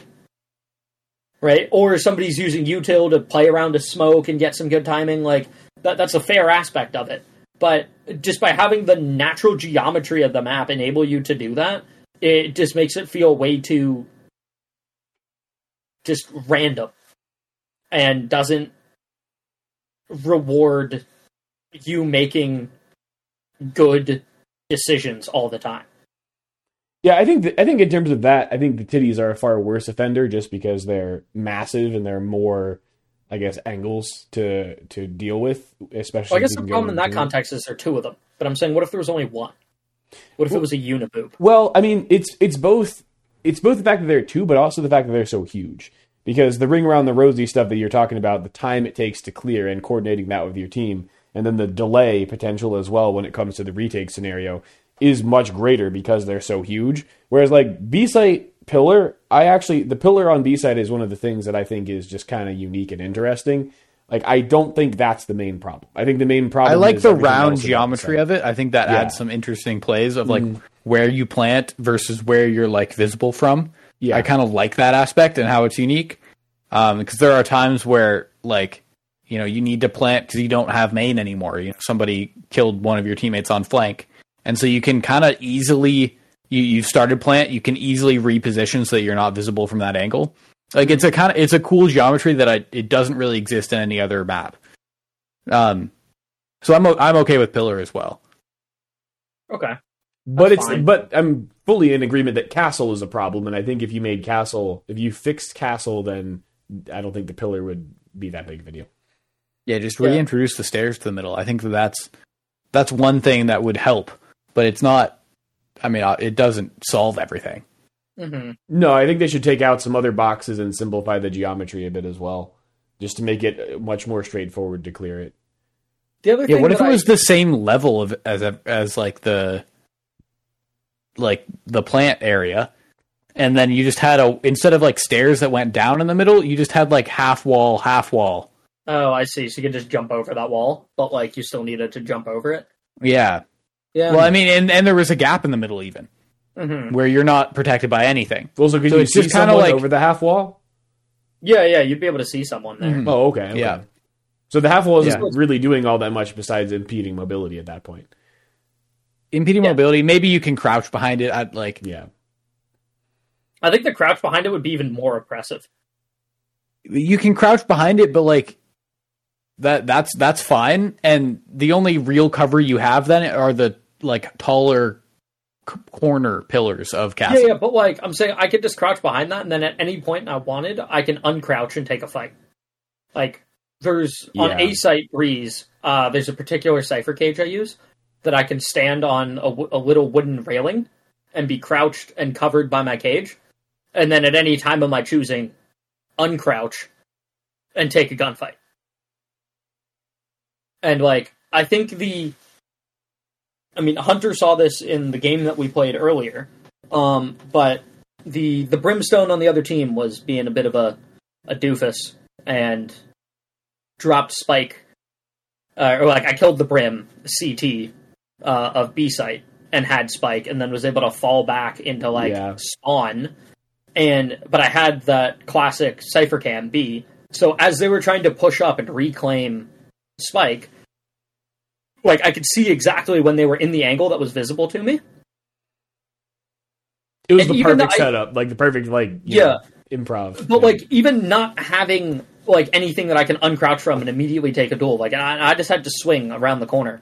But just the the knowledge of I can swing and take this fight whenever I want, and I know that they are going to be visible in this angle, and they have no indication of when I'm going to swing yeah, is a massive fucking advantage. And it's the same reason that like I use that Cypher page um, on a site as somebody if I get a comm that somebody's pushing up mid into double doors. It's even if you know what this play is because I could pop out anywhere along where this cage is. Um, I get to take the fight on my own timing. like a jack in And the any- box. Who knows when you'll Any pop out? geometry that allows you to immediately uncrouch and take a fight on your own timing, I think is way too strong. Especially when it's not, this is the exact spot you need to be. I, I, man, Cass, you and I are on the same wavelength right now. I was going to say the same thing. If it was like a singular, like small box, that's one thing. But if it's anywhere along a line, it's just that much more difficult to be ready for it. Yeah, I mean, I can see that. I'm, I'm okay with it being a non-crouchable half wall too, Mm-hmm. And then you have full cover pillars in each of the corners. hmm And like maybe if it was extended a little bit towards the middle from the pillars, or like the castle the rooks of Yeah. the castle, right? Like maybe if it went like, you know, call it five feet or whatever, five units, whatever units you want to come up with, right? Towards the middle on each side. So like there's a little bit of wiggle room that you can have full coverage there. It's not like you literally need to be standing behind the rook, but like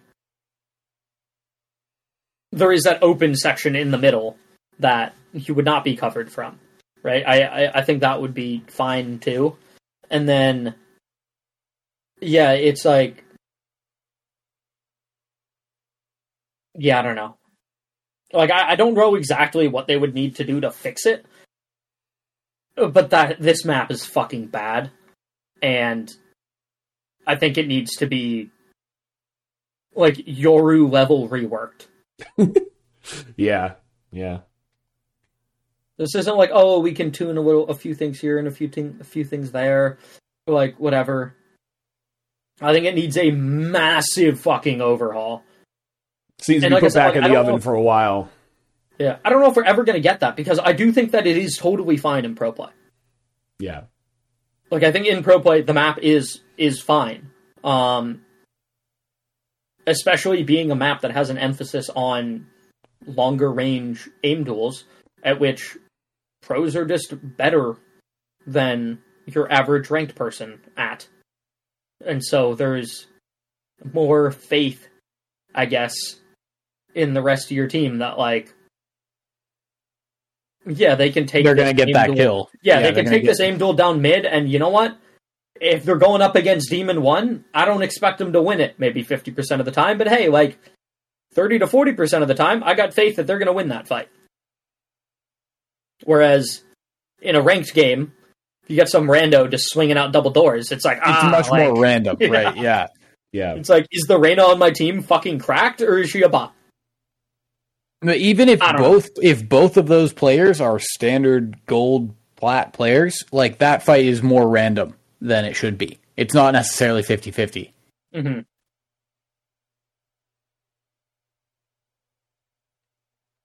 Oh, I, I guess the other thing, which is like, we we've kind of discussed this in terms of people having to spread out more on defense uh, to watch their own avenue, but like, I find it is really, really fucking hard to call for the rest of your team's utility on that map compared to any other map. Yeah. Unless it's Viper like, oh, hey, utility, which is you know just toggle it on and off. Yeah, yeah, yeah. Part sure. of the map. Yep. Yeah, but it's like, oh hey, like Silva, do you think you could drone me into A? And he's like, ah, I'm actually like kind of in mid right now. You're so far away. Yeah, it's like it, it's gonna take me like 15 seconds to get over there. Probably 25 because nobody's watching B, so now I gotta like be careful as I'm walking back towards caves to like make sure nobody's pushed out of B. Um, oh, and I guess that's another thing that I haven't talked about yet, but like pushing out of B on defense is incredibly awkward due to that window. Yeah. Like that window makes it incredibly awkward to get aggressive out of B. You And, like, basically you- have to go elbow to be aggressive. The Reyna Yeah. classic. Um, it's like yeah, you got to go aggressive there. Oh, for any of you guys that play Cypher, uh, who are listening to this, if you put your cam in elbow and you wait till about one thirty four or one thirty five on the clock, uh, to check your cam, that's roughly the timing for when Reyna will be pushed up in elbow if she decided to push off I barrier. love drop. that you said Reyna and will specifically. not- It will be Yeah. Reyna. It will be Yeah. Reyna. avenue, you know. Yeah. But yes, it will be. I, I, I think Woohoojin pointed this out in, in one of the videos I was watching on him covering somebody on Breeze. But like, apparently Reyna's just really fucking like to push elbow. Well, I really like to push elbow, so I don't know. If this, am I a secret Reyna main? Maybe. Mhm. I used to do it a fair amount on Chamber too, but that's because there was Yeah. that TP. that They was can back. probably dismiss back to around the corner. Oh, definitely. Yeah. yeah. I mean, so it just makes sense. Yeah, but like Reyna's Like, can you're able in to- most places. You push A caves, you can dismiss back around the corner. No, but I'm not back. I'm not saying back around like the. I'm I'm talking like the wooden boxes. Oh corner. yeah, no, no, no. I know what you're talking about. Yeah. I'm saying like if you pushed A caves, you could do that too. You could get all the way around into like a site. I don't know. Yeah, like I, I get what you're talking about. Like Reynas have a very safe escape mechanism from there due to Mhm. just again map geometry. But like, yeah, it, it, it's awkward having to then like say I do want to get aggressive out of B, right? I got to get a teammate to hold window for me while I'm pushing B main. At which point they can't really help me push B main. So it's kind of a solo mission unless you're getting three people to push out of B. And how much faith am I going to have in my teammate to win that long range duel at window? They could have an op. If they got an op, I'd probably have some decent. I'd have more faith in that. But also, I've I've whiffed my fair share of op shots on that window before too. So Yeah. you you feel like that one should be free, right? hmm Like there, there are a lot of peaks that if I have an op and you don't use util and you just swing me, this is free as fuck. C long, for example. I'm winning that ninety percent of the time, or I'm getting that kill ninety percent of the Mhm. time. Yo, I have You- two op kills this act. That's crazy. But like, Big if true. I don't know that window for some reason just it it it should be free, but it's not. And I think a lot of that has to do with the fact that like again, if I had a teammate who was pushing up um who was pushing up into B and I was holding window with an op, there are many more places that I could be playing from that would give me either uh, an off angle advantage or a well i can just be in multiple different places so you can't pre-aim me or pre-fire me as effectively.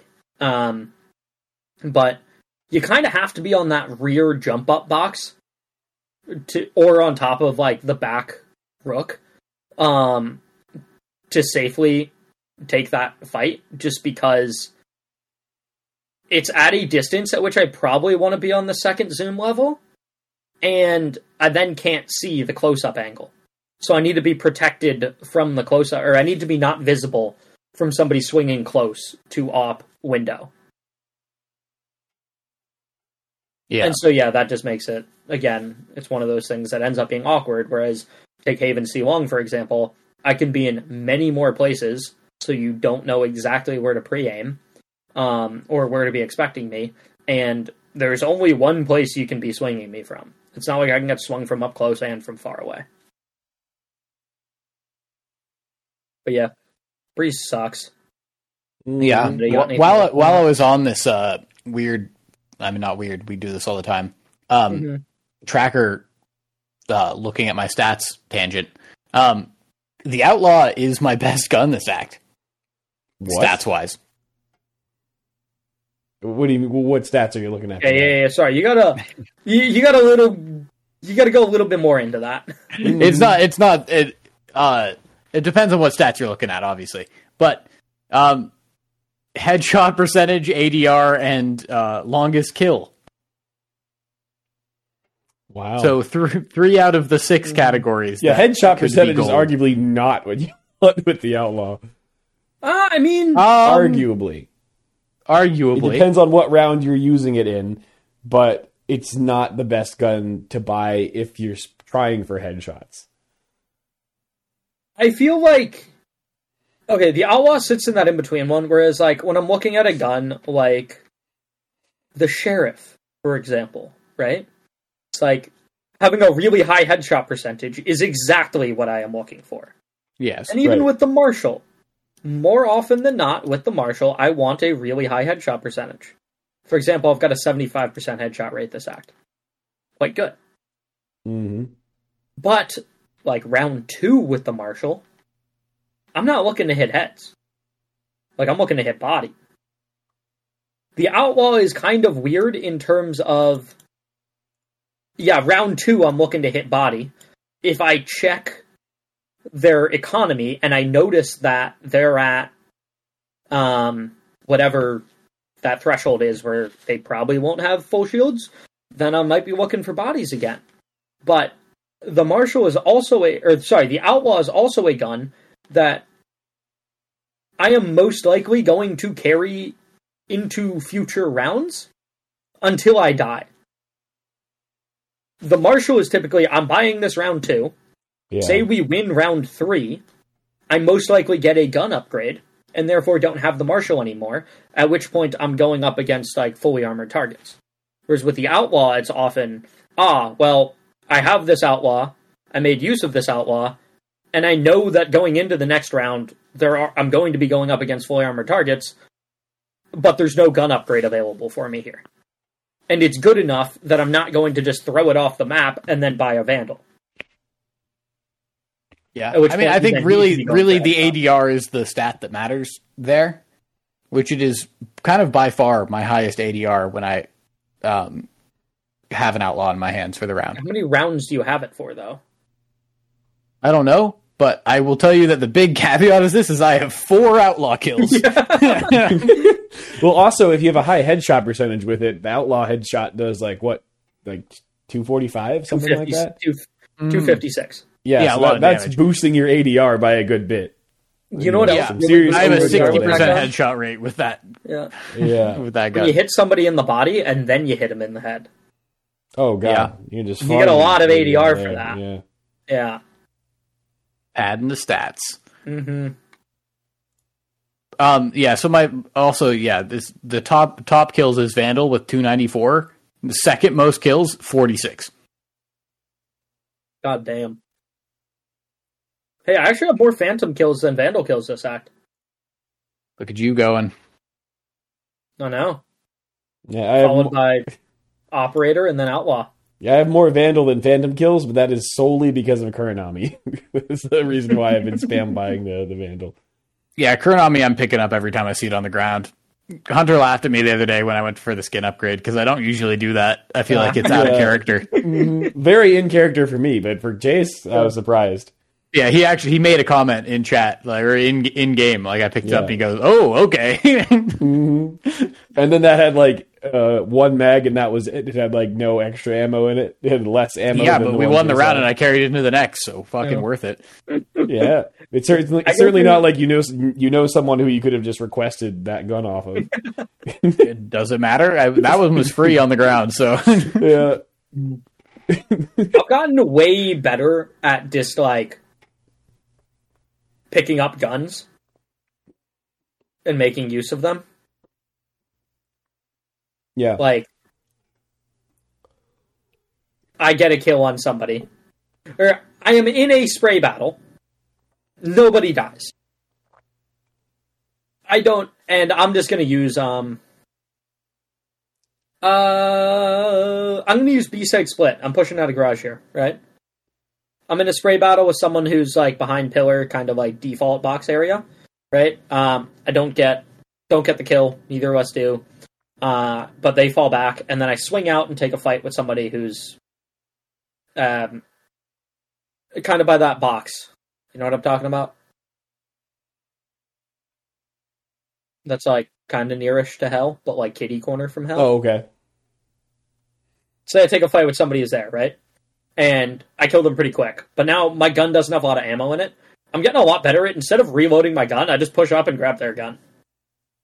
hmm And like, especially if I know, like, e- even if I'm gonna have to reload one of the two guns anyway, like, I've gotten a lot better at knowing, like, oh, you know, like, I sprayed a smoke earlier in this round, like, I'm down a whole clip. Like, I should just grab this other person's gun. They probably haven't sprayed a whole clip into a smoke. Um, and I've noticed that, like, there, there are, there's one clip in particular in which I got an ace on split, and I used four different rifles that round That's wild. yeah, in the process wild. of getting the ace. It feels really good to do that as well. hmm But yeah, it's just like I that that's something that like when I first started playing, like a hundred percent, even if I know that this gun on the ground has full ammo, unless I considered it to be like, ooh, skin upgrade, I was just reloading my own gun. hmm Whereas now I make skin downgrades for ammo, so I don't have to reload. But yeah, um, okay. One last topic here that I wanted to to cover is uh, do you guys think of any other just like ridiculously OP ability combos? There's obviously the fade Raze combo. Oh, I don't remember I've discussed this on Pod, but something that you don't see super often just because Breach is, well, first of all, these are alts. Second of all, uh, Breach isn't super common in ranked, and Brim is reasonably common, but still often you'll have other smokers. But Breach alting multiple people and then Brim alting them is just like one of the best alt combos there is. I mean, secondary to that, and uh, only using one ult is Sage Slow Brim ult. That's true as well. Super Yeah. fucking fun to do when you when you hit that correctly. hmm I guess you could like You could do the same with Fade too with C's ult. Yeah, I, I wonder if you could have like a sage lineup that lands like the exit, like the back exit of U-Hall, hmm and then you alt U-Hall, and it's like the sage slow is stopping you from getting out in time, and if you push forward, you're pushing into like three of us. And you also have a Brim Molly lineup that lands right as the ult is going off to cover the other exit. So even if you're not watching, even if you you know lose the duel, they still have to run Yeah, through the yeah, ult yeah. and the Molly. Um, it's another. I've always liked the uh the KJ lockdowns that leave a little gap that the that the person is in. Yeah, I fucking love doing all that. yeah. Yep. uh, Haven A is probably like that retake Killjoy ult is probably the most uh, common example of that. But I know that Yeah, so ma- so many free kills off of ulting that, and Oh, and yeah. same on uh, on Boathouse, mhm. like Mhm. on the retake KJ ult for um for you Ascent. mean the attack one? What's the retake one? Same. Well, you're not often retaking from garage. I feel like. I guess. I guess sometimes you are. No, I'm, I'm saying if you uh, if you put it like switch or something, If you put a switch, it covers all of Boathouse. does it? Yeah. Oh yeah, it probably does. If you put if you put if you put your KJ alt switch, like they're fucked. Yeah, there's some retake one too. I don't know where where it's maybe it's just from CT, but Okay. Yep. Yeah. The I'm thinking like fade alt with either like Yoru slash Omen alt would be really good. Mm-hmm. Just because fade alt deafens everyone. It's like especially if the Yoru alt's like earlier. Right? and well, you can't hear them like come out of their ult near Yeah, you. Yeah, yeah, like if the Yoru Yeah. alt's earlier, but then you get fade alted, it's like So you don't even really think about it. I don't. I'm not even getting the voice line from the Yoru alting. The Yoru just pops out of his alt, and just fucking blam blam. Wait a minute. Um, I'm just realizing. Do you hear enemy voice lines if you're fade alted? I think so. I think so. I think if you're fade alted and then like an omen alt, you would hear the. Scatter. Is that, no, what's the voice line? Is it not scatter? Uh, I wasn't what is it? joking. I'm pretty sure it is. Okay. Yeah, Who's his watch them run? I don't. I don't know. Is it? Well, watch them run is the ally o- omen alt line. I'm pretty sure. Oh, oh, Yeah, yeah. oh, okay, okay, okay. Um, yeah, but I'm pretty sure you would still get the voice line for that. But if the Yoru alts early Right. and then the fade alt comes through, and then he just comes out of the fade alt, it's like I would die to that so fucking easily. That's true. I haven't. I feel like fade is just not super common in ranked either, such that I don't get to experience that very much. Yeah, you don't see a lot of fade right now, at all. Yeah. Because yeah, if I'm staring at someone's back in your ult and they're, I can tell if they're fade alted, unless they just Mhm. happen to turn as like on ult. That's the freest kill of all time. Yeah, I mean, Fade's one of those characters that we're not seeing a lot, but I also don't think she's underpowered. Yeah, and a a lot of that does come to you know the topic of this discussion, which is that a lot of her stuff is best when comboed with other things. So you know, Yeah. If you, if you buff her too much, the combos would just be absurd. I I feel like you don't see a lot of fade because Skye was just super fucking meta, and there's the trickle down effect from pro play. Well, I mean, also Could be, but Astra, Okay, Yeah. but Astra's annoying. yeah, Well, yeah, like, Like- I was gonna I was gonna say that that, like it's not just the trickle down, but also the fact that Skye is relatively easy as well to play. hmm But also, even when Astra was meta, like I'd see more Astras in game. Now, if I see an Astra, it's like a what the fuck? yeah. No, definitely. That's definitely a product of trickle down. Yeah, But whereas, even like, even still, like you didn't see Astras in every game in Gold when when Astra was meta in Pro, just because Yeah, and, and you did see every an Astra in every pro game. right, right. and yeah. that's that's because Astra is a whole nother situation of being Yeah, yeah. to play and annoying. hmm Mhm. Um. Yeah, now that now that Icebox is back on the menu, like in the uh in the Challenger circuit that was going on these last like two three days, uh, I saw a lot of people die trying to plant spike on Icebox A due to Viper Molly Sova shock dart. Oh, Oh, yeah. interesting. Yeah, that's that's back on the menu. Um, Yeah, Sova unfortunately is not back on the menu for me. I've realized. Mm, Um, I've just played committed to the brim. you know, p- I'm I'm committing to the brim, but also fucking hate playing brim on icebox. I realize too. Mm. Yeah, I don't know where to smoke. I just, I guess I haven't done it enough because when icebox was last in the pool, I was just always Sova. Um, but the, I played the first couple games on Sova, and I was like, I hate this. Like, I can't play Sova anymore. So let like let's just go for the comfort pick of Brim, and then now I don't know where to smoke. I don't know what I'm supposed to be doing. Like, yeah, it it just takes time. I I guess either way, but I feel like committing to the Brim is the safer option. Yeah, the yeah, I don't know what the fuck I want to do in Icebox. It's like I might just end up going back to playing chat. But yeah, it's like the chamber TP setups are eh, hmm like they're just not great anymore. The double Um, TP, wa- you could do some nasty stuff on this. Oh yeah, the double TP was great, but like the double TP was great on any map. true, true. Yeah. the the the just having that one TP anchor doesn't leave you a lot of good escape avenues. Like you can often just get rushed down or trapped somewhere. Um and the trip radius isn't quite long enough for me to play perhaps where I would want to play and then also trip off something complementary like tube. Um Yeah. or whatever, it's like I guess the chamber I can play A on top of that like server box or that headshot angle and then have my trip like in mid. Kinda. But like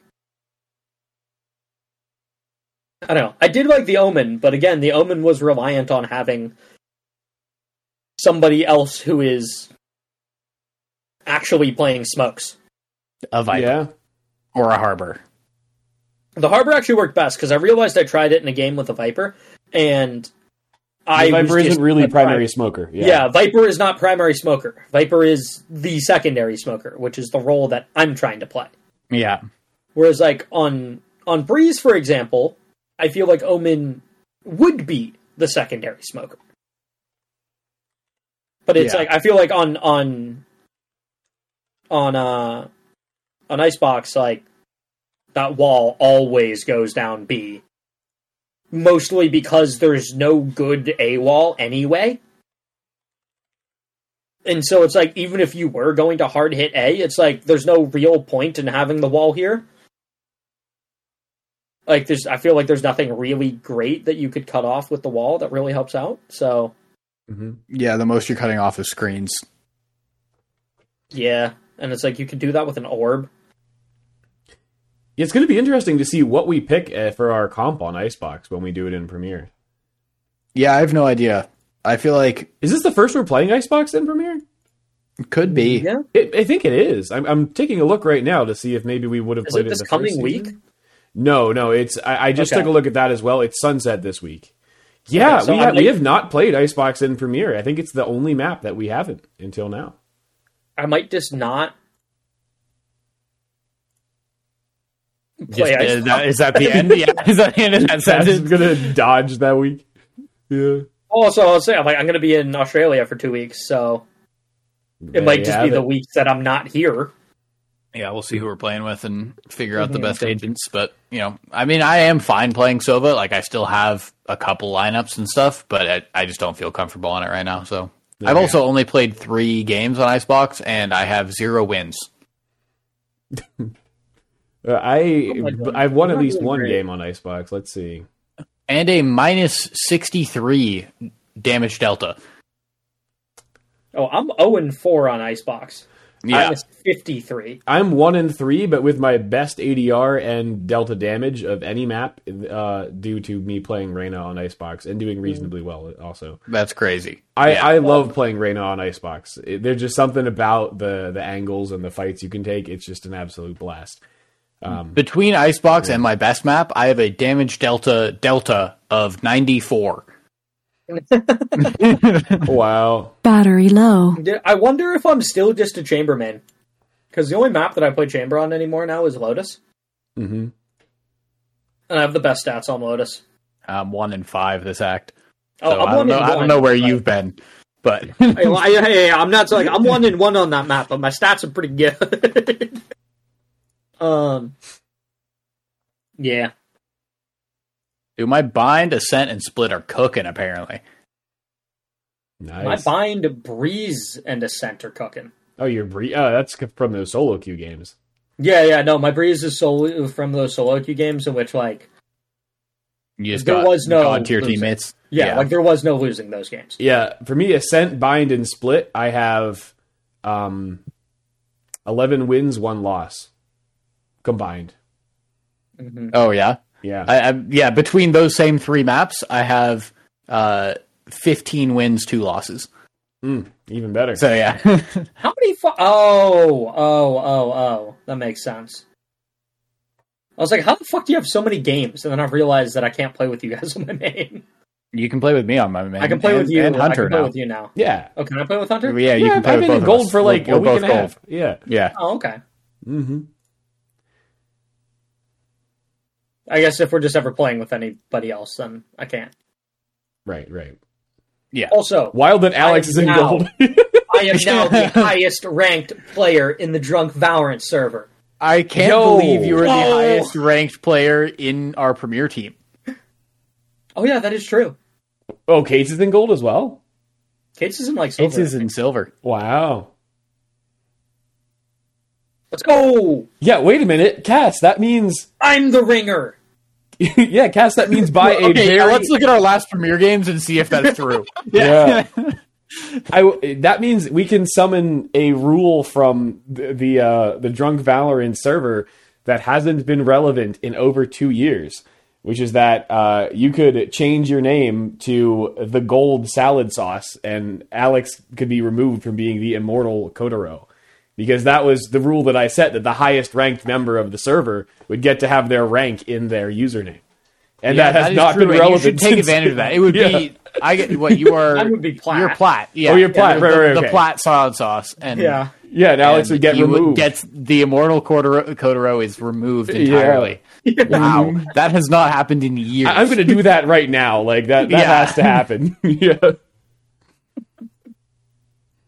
Because I thought, oh, this I'm is going I to be a fun way that as we like. Because like when I You're first, going to lose that crown very quickly, and Oh, to I'm be honest, you might have already. quickly. but yeah, yeah. that that's so funny. Um, I yeah, that that's honestly surprising, but also he is going to so quickly get through. Like he'll just quadruple rank up from Oh yeah, yeah. gold to diamond. okay, No, Cass. his- would you like it to be the Plat Cass or Plat Cass? Uh, oh, oh, it was well. Just change it back to like No, just you have to say it has to be the platinum, the salad sauce, yeah, Okay. okay. or something, Change or it back the to like the salad sauce or whatever. Because yeah. it was only we only changed that when Kevin's girlfriend was, or like I only put right. it as my name when Kevin's girlfriend was there and didn't know who we all were. But also, yeah, looking at Alex's like recent uh, game history, it's just exclusively match MVPs. Oh wait, so has he has he promoted? No, no, no. He's still in. He's still in gold, just because he hasn't played any games to get out of gold. But like, he's probably gonna double rank up and just take Oh, that crown back. quite quite easily. I mean, the last time he was ranked, he was in Diamond Two, which is a rank that I have never been to. All right, it's official. The change has been made. Wow. I, I feel I feel like that's something that Alex is going to take as a challenge and immediately Yeah. rank up. Like he's going to be Oh, like, yeah. "Oh, okay, now that I'm like as soon as we tell him that that's happened." Mm-hmm. Mm-hmm. Because because basically Alex was hovering between gold and plat when I first had this idea to make that the rule. And I was like, oh, we're probably gonna you know have people go back and forth and you know take the crown. And then Alex went to diamond, and I was like, oh shoot, that's a lot tougher. And then he got to immortal. and I was Within like, that "Damn." same episode, he was in Immortal. Oh, he yeah, Like- he had one episode where he grinded hard and improved a ton, and I think that's the same episode where he met Gates actually. But yeah, And it all Yeah. went downhill from there. I mean, it's probably also been a thing that like I was the only person all of like last act that could play with him on his main. yeah, And so it's like oftentimes he just won't be on his main account when Oh, we're yeah. playing right. because he can't be. Um, and then when you once you're in diamond, like the rank restrictions get tighter. And so there was a time where we were, or he was in diamond two, and I was in plat two, and then I deranked down to plat one when we lost a game, and I couldn't play with him on his main anymore because it's like one hard rank up and down Yeah. um, instead of giving you the flexibility within those ranks. So, yeah, well, that's about all I got. Any, you guys have any closing remarks? No, I think that's uh we talked enough about Breeze for an episode, I think. Yeah. Yeah. Well, actually, just one one last thing. Um, the the the Challenger series that's been going on, like the Open qualifier for the Challengers, uh, was actually really cool to watch. Um, especially because they're playing on the Skye nerfed patch, which Riot might renege on this, but I think somebody from Riot came out and said that the kickoff tournament for Tier 1 is going to be played on the old Skye Patch, That seems ridiculous. That doesn't make any sense. which is fucking stupid. But I think they might have made that decision after. There was like a lot of backlash from the Yeah. tier one scene, like coaches and IGLs, etc., that were like, "This is way too close to the season to be making major like meta changes." Mhm. Um, and then there's a bunch of teams that were like, "Hey, we just got our roster last week, so we're okay. Let's keep doing that." Yeah. So, yeah, who knows how that'll be? But seeing the seeing the Skye Nerf in action was really interesting because it's very much gone back to a double initiator meta. Like you're seeing Hmm. a lot of other initiators in games now. Um, That's fun. Interestingly enough, uh, I think it was Blade who brought this up, but um, uh, the team Leet brought out a triple Sentinel comp for Icebox. Hmm. Lost both games in OT. I think both of them were. I think they lost both games that they brought it out on in overtime, but like they played Chamber, Killjoy, and Sage, and then a Sova and a Viper. that is a wild comp. which is a fucking wild. You're playing three and a half Sentinels, yeah. maybe three Sentinels if you consider Chamber a half Sentinel. Um, Two Yeah. plus point five plus point five. Yeah. yeah. Also, the um, what is it? Uh, the player for Elite, Son of Car, is fucking disgusting. Like in that icebox game, in overtime, uh, two attack rounds in a row, he got a uh, he got aces to keep his team in the game. Yeah, Cass told me that, and I said I don't pretty think sick. I've ever seen that in a pro game, back to back aces. Yeah, two back to back aces in OT is nuts. Yeah, Cass was saying at one point he thought Kang Kang had back to back aces, but not in OT. And I can't even remember back to back aces at all. But in OT, just takes it to. to I, I could see Kang. Kang doing that. It- Yeah, it's I not feel like, like- I remember that. Yeah, it's not entirely back to back because they played a defensive round in between. Oh yeah, it's it's back to back on offense in OT Yeah. to keep them in the game. Oh, So keep it's them in not the game. yeah. so it's not truly back to back, but like that's two out two- of three rounds. Yeah, yeah, two backs against the wall aces to keep his team in the game. yeah, that's still That's pretty sick. Yeah, Right? Okay. Well, with that, we'll drink with you later.